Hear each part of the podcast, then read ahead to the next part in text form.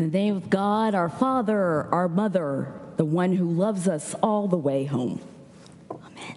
Amen. Well, good morning, St. Columba's. Good morning. I am so thrilled to be with you today, to be visiting and to be visiting in the place I live in Washington, D.C. I'm the Reverend Melanie Mullen, and I serve our presiding bishop, Michael Curry, as our director for the Episcopal Church's work on reconciliation, racial justice, and creation care.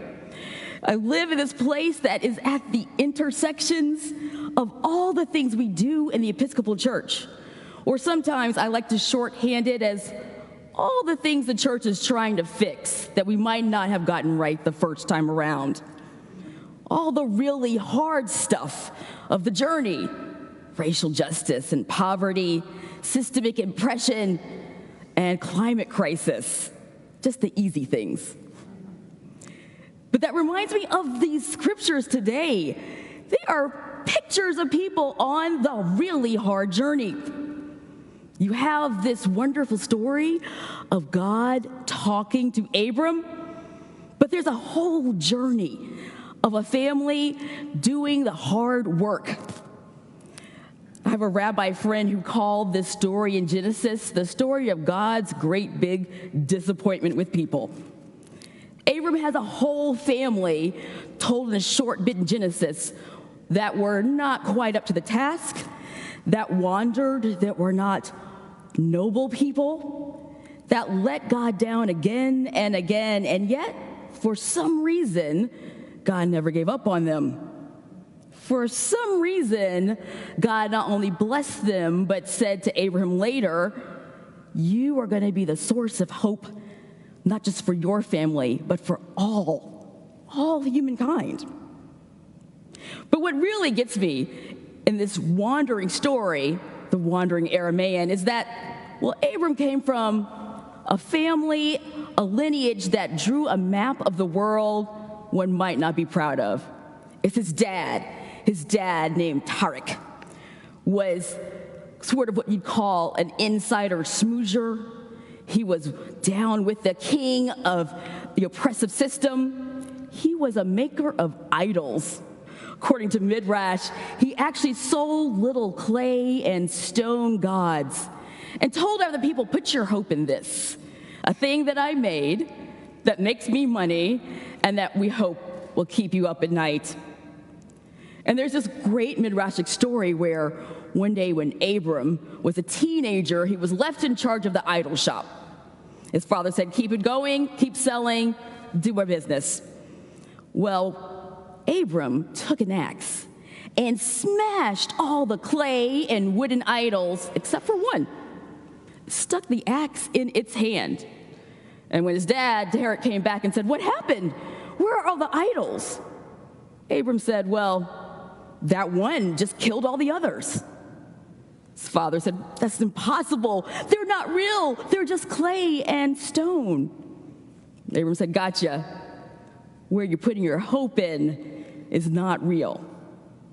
So the theory is that all along there was this sense that Abram knew the source of real hope. Even before God spoke, God saw in Abram a thing that said, This will be a light for all of us to see, for all humans, a point to your wandering. Wandering can make one very tired. You can look grievous when it. You can be physically wandering on this map of the world, or emotionally, spiritually. You know a wanderer when you see them. They have this listless look in their eye. They might be constantly on their phone on TikTok. I guarantee you that the most common form of endless wandering you've probably heard of, call people call it eco grief, maybe eco sadness, climate grief. It's spreading like wildfire. It's the new pandemic. People wandering in hopelessness. There are studies right now we're seeing where if you want to connect with a young person under 30, talk to them about their inner ecological grief. A whole generation that feels like their wandering on this earth is purposeless. that they will inherit nothing, that there is no hope for life going forward. To get a sense of the crisis for all of the nones out there who don't believe and don't go to church, for the folks who still find God in nature and a sunset or a mountain, it'd be like suddenly being aware that all around you, God oneself is dying.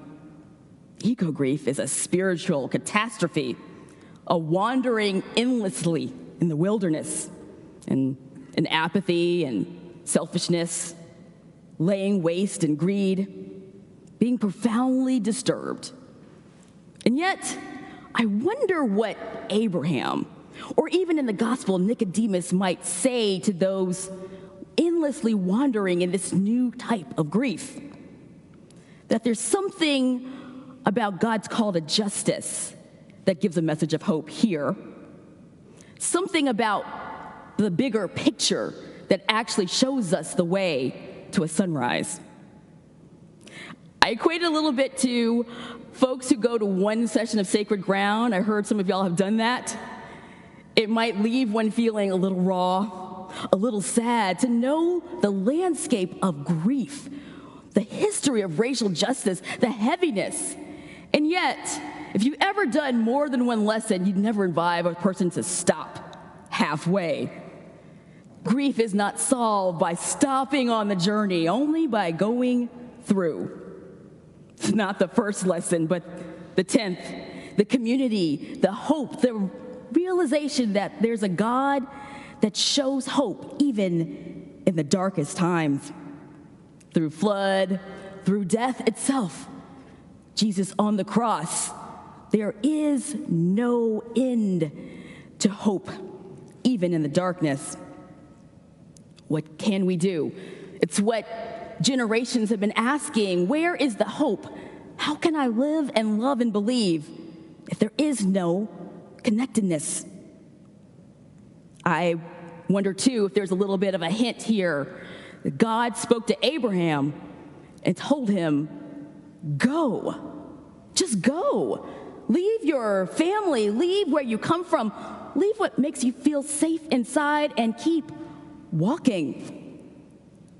My favorite intersectional scientists and social activists and systemic warriors of justice all say the same thing.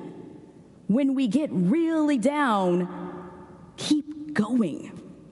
What you do when you look around and realize the enormity of racial injustice or the depth of climate grief is you advocate or you speak, you change your fuels, you change where you put your money, you politicize your angst, focus your energies on building a collective resilience, showing that there is still a God of love. Go, go, go, Abraham, and keep walking past the first sacred ground lesson, past the realization that the world is in trouble, to a place where we, can call all of ourselves Nicodemus, plural, Nicodemi. It's a great name, not just a person that came to Jesus in darkness, but Nika, like Nike, the shoes, means victory. And Demos, like democracy, means the people. Victory for the people. That's no accident. God keeps calling individuals to remind us we will have victory as people who whisper and know God's love. Even if we can't shout. As Martin Luther King said, even if we can't run, we have to walk. If we can't walk, but we crawl, if we can't crawl, we just lie there and pray. But even in our hearts, we know go, go, go. God calls you and promises hope and love. There's something beyond the science or the politics, beyond our rational mind, but there is a memory that although Jesus died on the cross, there will be an Easter. Last year, Bishop Curry appointed a delegation to go to the United Nations. We do this every year, and we go to the big climate conference. And it's not just about seas and land and floods, it's also about people and the effects of systemic racism and colonialism, and folks who are trying to fix the world together in the face of a lot of obstacles. And I went to this workshop, a panel, where people of lots of different faiths were sitting and hearing from scientists on the cutting edge theories. How do we save this world? How do we make sure the people in it aren't left behind? How do we make it better after generations and decades of oppression and misuse? And the scientist who spoke was eloquent. She was a New Yorker. She told us about theories and change and advocacy. And then when it was over, she ran into the bathroom and started to cry. I saw her looking in the mirror, and she looked up and saw me with my collar on and said, I don't understand how you can be here. Why? Why are you people here? How do you not want to lay down and cry and give up your faith? Where, where is your hope? And I, I thought about her presentation. I thought about the scientists, the politicians, the advocates from Africa, the third world. I thought about the people who pointed to all the ways the struggle would be hard and the journey would be long.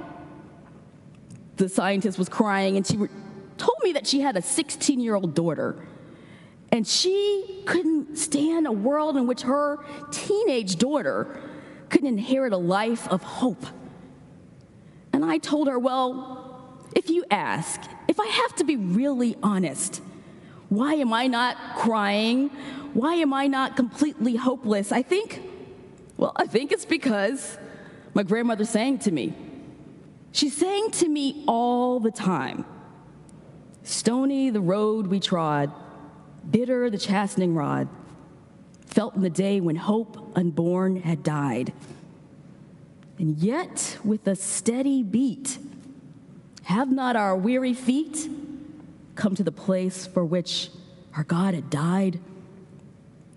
I told her that I come from a people who know hopelessness no wandering for generation after generation. Problems so big, no scholar or scientist thought it could be fixed. With roots so deep, we still deal with the legacy of systemic oppression today.